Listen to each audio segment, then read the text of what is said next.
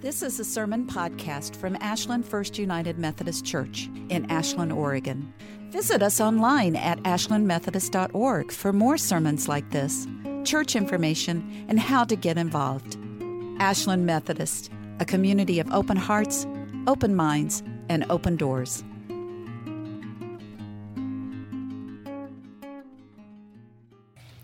What a blessing to have the scouts here.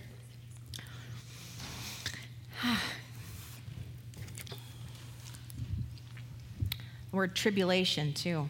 Didn't he do a good job? And we had Capernaum and some other words. Uh, confession, I did take some of the place names out of the first reading because it just seemed cruel, frankly. but uh, there it is. So today we focus on a story that is one of two parts. And we read the first part last week. It was uh, this idea that as Jesus goes through the first steps of his ministry in his life, we can see what, we can kind of break down what mission might look like, how we might enter into our own mission and the experiences of us, uh, our own steps along the way. And so for Jesus, for the first part of this story, he had been baptized, he had been tried, and he was now returning to his hometown of Nazareth.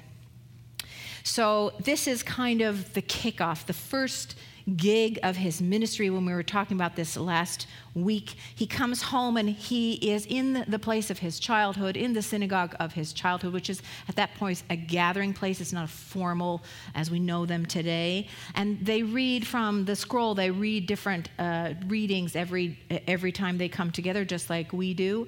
And Jesus has the reading in front of him, but it's not the one he wants to read. So he unrolls the scroll to get to a very specific passage, and then he reads out loud The Spirit of the Lord is upon me, because the Lord has anointed me. He has sent me to preach good news to the poor, to proclaim release to the prisoners, and recovery of sight to the blind, to liberate the oppressed, and proclaim the year of the Lord's favor.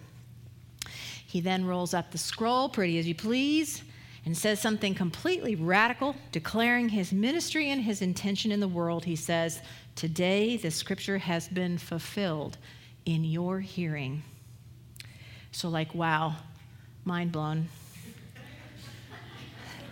it takes a minute for this to sink in. People are blown away. They're marveling. The translation here says they are raving. It's hard to get at the precise meaning, but Jesus has made a huge claim here. He is talking out loud and in public.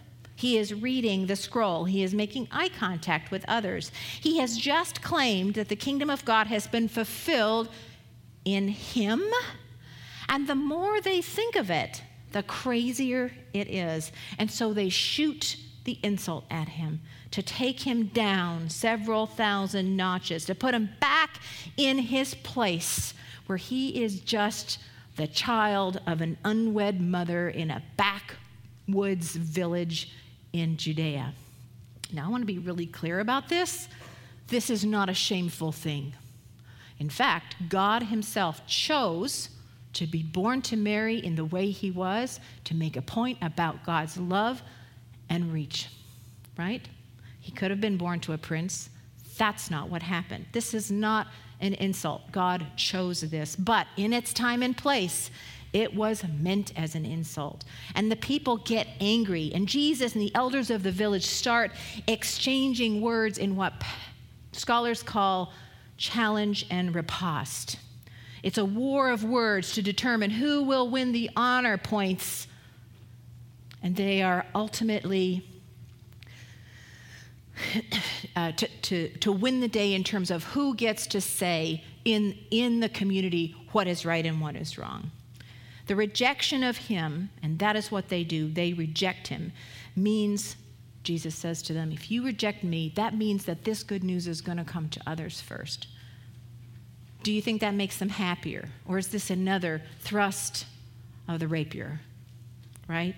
This is this is a back and forth war of words, and they get so hopping mad that Jesus wins the argument. Because in a contest of challenge and riposte to see who is more honorable, the person who resorts to violence loses. And that is what they do. They resort to violence.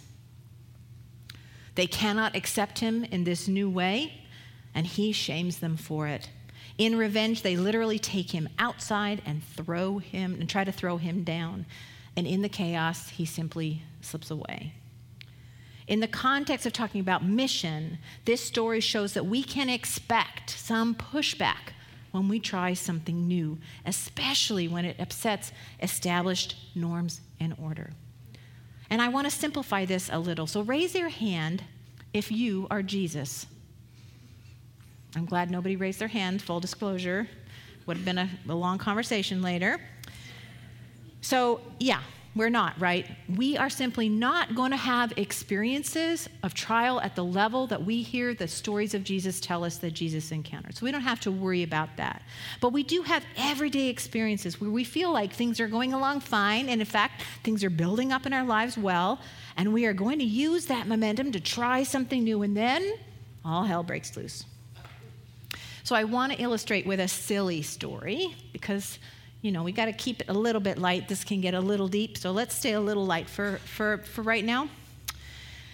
So, let's say you have your eye on a big job. You are working as a barista to make ends meet, and you like it fine, but you have your eye on this job as an administrative assistant in the mayor's office, and you have for a long while.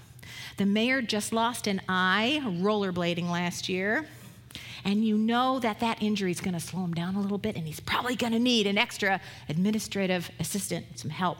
So, perfect timing for you, really, because you would really like to get into politics and change the world. Your application letter and all the times you have gone to the city hall to ask about opportunities has paid off, and you have scored an interview. So you bought a pair of turquoise earrings for the interview because you see everybody in the office had turquoise earrings or turquoise for some reason. You aren't going to wear the black headband because you do not want to look like you're trying too hard to match the mayor's eye patch or anything like that.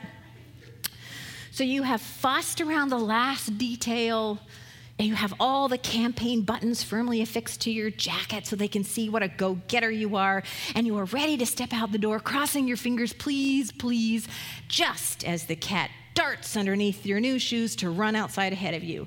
You stumble sideways and sort of twist your body, and one of your prize campaign buttons snags on the blouse. It shifts the other way entirely, building up pressure and pressure and pulling the two garments at opposite angles, and the blouse tears and in a way that can only be compared with the launch of a rocket. The button zooms across to the bookshelf on the far wall and hits the mirror and smacks it right at the center. The mirror responds by spidering into five shards with a great big crack. And you stand there stunned, your brain scrambling. Do you have time to sew up the button on your blouse before you'll be too late? And you gaze at the great shards of the mirror, you think, oh gosh, that the only thing even remotely good about what just happened is that the button miraculously missed your prized crystal bowling trophy, and heaven forbid the, the button hadn't busted loose at the interview and taken out somebody's eye, especially not the mayor, since he only had one left. And of course, exactly right then, one of the shards of the crystal of the of the mirror falls down onto the crystal bowling trophy, knocking it off the shelf and onto the ceramic floor where it shatters into a million pieces. This silly story illustrates what?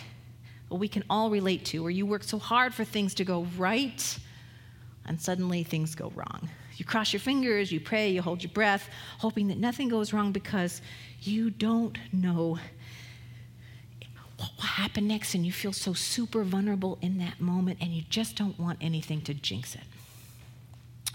So there's a serious side to this. I came across a book last week, and I had to purchase a copy. The book is called Maid by Stephanie Land hard work, low pay, and a mother's will to survive. Stephanie was a normal young adult living a regular life, but at 28, with a young child, she fled an abusive relationship and ended up homeless. That baby took her first steps in a homeless shelter. Stephanie worked hard, but the reality of homelessness and poverty in the United States right now, and maybe this has always been true, and I'm only just now figuring out how bad it really is.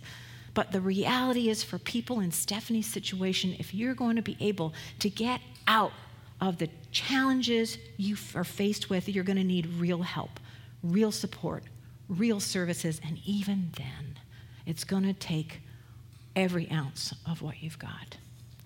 Stephanie worked as a house cleaner for $6 an hour, raising that first baby. She went to school on loans, with the loans piling up because that was her only option of paying for tuition. She lived in a camper, homeless shelters, transitional housing, $300 a, month in food stamps. She graduated with $60,000 in debt with no more loan money, no job, no assets, and was living for those months on 6 to $7 a day. And she says there's a certain hopelessness in living in this level of poverty that you have to fight daily to overcome. She wrote, when she asked her landlord to do something about the mold in the bathroom, she ended up having to find a new place to live. She was on housing wait lists, and a church, bless the churches who step up for this, gave her $1,500, saving her from homelessness again with a, with a baby still this time around. Though her book has gone viral, and so I hope for better days for her, she has hasn't seen the financial rewards of that yet, and she still lives in low income housing. And she said something that really struck with me. She says, Right now, my anxiety levels are really high because things are going really well, and I am just waiting for the catch. Right? It's the same thing. When things go right, we hold our breath, we pray, we cross our fingers, we're warding off as a spiritual word, we are warding off that bad thing that feels like it is lurking there, just waiting for the opportunity to pounce and take us down. Just for everything seems like when that's going right, that you're terrified that now, now things are going to tumble down and shatter on the floor. We can go even deeper from here. In the ancient days, they believed in spiritual attack. Think of all the stories where Jesus uh, casts out demons. Even John Wesley, who did not live so long ago, believed that evils that befell the world could be spiritual evil as well as material or just illness, uh, that these spiritual evils existed too. And Susanna Wesley taught her children this as well. We, like others, sometimes get a sense of that evil in the world. And as Westerners, as Western rationalists, sometimes we don't have language to talk about that. And so we talk about it around the side and in the corners. But there's something, right, emotionally in your body, something you feel, something that prickles your neck. Sometimes there is evil in the world. And sometimes when you do your best, when you do everything you can, it comes at you. You're waiting sometimes for the other shoe to drop. So, if you put yourself out there and you try to do good, it can lead to sort of a spiritual attack or even simply just material attack, right? This is a threat to Jesus' physical well being. People will want to put you back in your place, right? Um, on a grand scale, because this happens in every element, it can lead to war. And war is something that plagues us. And when we talk about attack, when we talk about good turned to bad overnight, war can be part of what we talk about there. So, this is a video, a short video um, featuring Emira Woods. She's a member of the International Working Group for Africa Rising and co director for the Institute of Policy Studies in Washington, D.C. And she speaks in this clip about Liberia and the struggle for that country and that other African comp- countries have also struggled with to recover from war.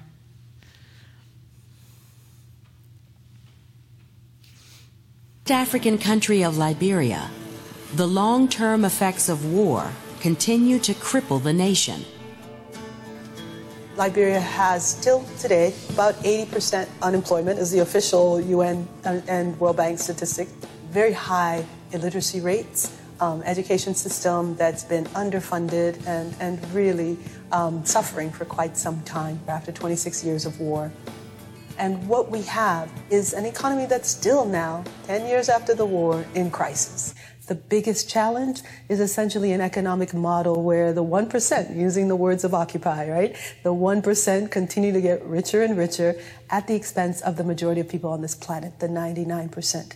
And US policy reinforces that status quo. It's oil, it's gas, it's mining, these essential um, ingredients for the global economy are increasingly found in Africa. What you see is um, corporations very much interested in extracting those resources um, at any cost. It is the short term interests dictated by corporate interests and corporate power um, that end up um, really undermining opportunities for people, particularly those in resource rich regions, to be able to actually survive. The hope, the bright spots, well, I think the bright spots are what you see in places like Tunisia or Egypt, um, where, where young people who are the booming demographic on the African continent, right? And, you know, Africa has seven of the top 10 growing economies in the world. They are finding their voice. So people are organizing, movements are organizing. I'm also really strengthened that women are expanding their visibilities, uh, new opportunities for women's political leadership to emerge throughout the continent. And I think these changes open up new leadership, leadership that's going to put the needs of communities first, of, of housing, of education, of healthcare. Um, so I see a lot of hope. And people in their church basements can demand through their leadership of Congress that there be an end to the flow, this almost offensive flow of weapons into Africa and other conflict zones must end. It is those long term impacts of war that end up um, stripping away opportunity. We spend taxpayer dollars on more wars. Is that how congregants want their resources to flow? Or do we instead make demands that taxpayer resources go towards building a better world, a more stable world, a more just world? The more we stand together, understand that the power is in numbers across borders, that we are one human family, what happens that impacts and brings injustice to one is an injustice to all. And we have to stand together for values of justice and of human dignity in this 21st century, whatever way we can. For the whip? So that number was 80% unemployment. Kind of sounded like eight. It was 80. Um, so it gets mixed up, right? If somebody uh, rejects you or wounds you, it doesn't just experience as a material wound, right? It gets us emotionally. There's some ways to talk about when you step out to do good, to believe, to have faith, and to trust that there, there may well be a pushback against that that actually kind of wounds on the spiritual level too. And being able to talk about that without making it sort of an extreme book of revelations kind of problem is really helpful to have language to admit that we are emotional, spiritual beings as well as material. And when we war with each other, when we try to push people off a cliff so we don't have to hear their words demanding equality or liberation or fairness or feeding the hungry, that we do harm not just materially to each other, but spiritually as well to each other and our world. So, in looking at mission, we started with Jesus at the baptismal pool being powered up as the Spirit descends on him. The voice of God declares that Jesus is God's Son. Jesus feels that power and is charged up and ready to go. The next step is to prove yourself. You have all this power and you feel the Spirit calling you together and others into ministry and mission and teaching. And with that power of the Spirit, what are you going to do? Does it even work? Would it even work for you to put yourself out there?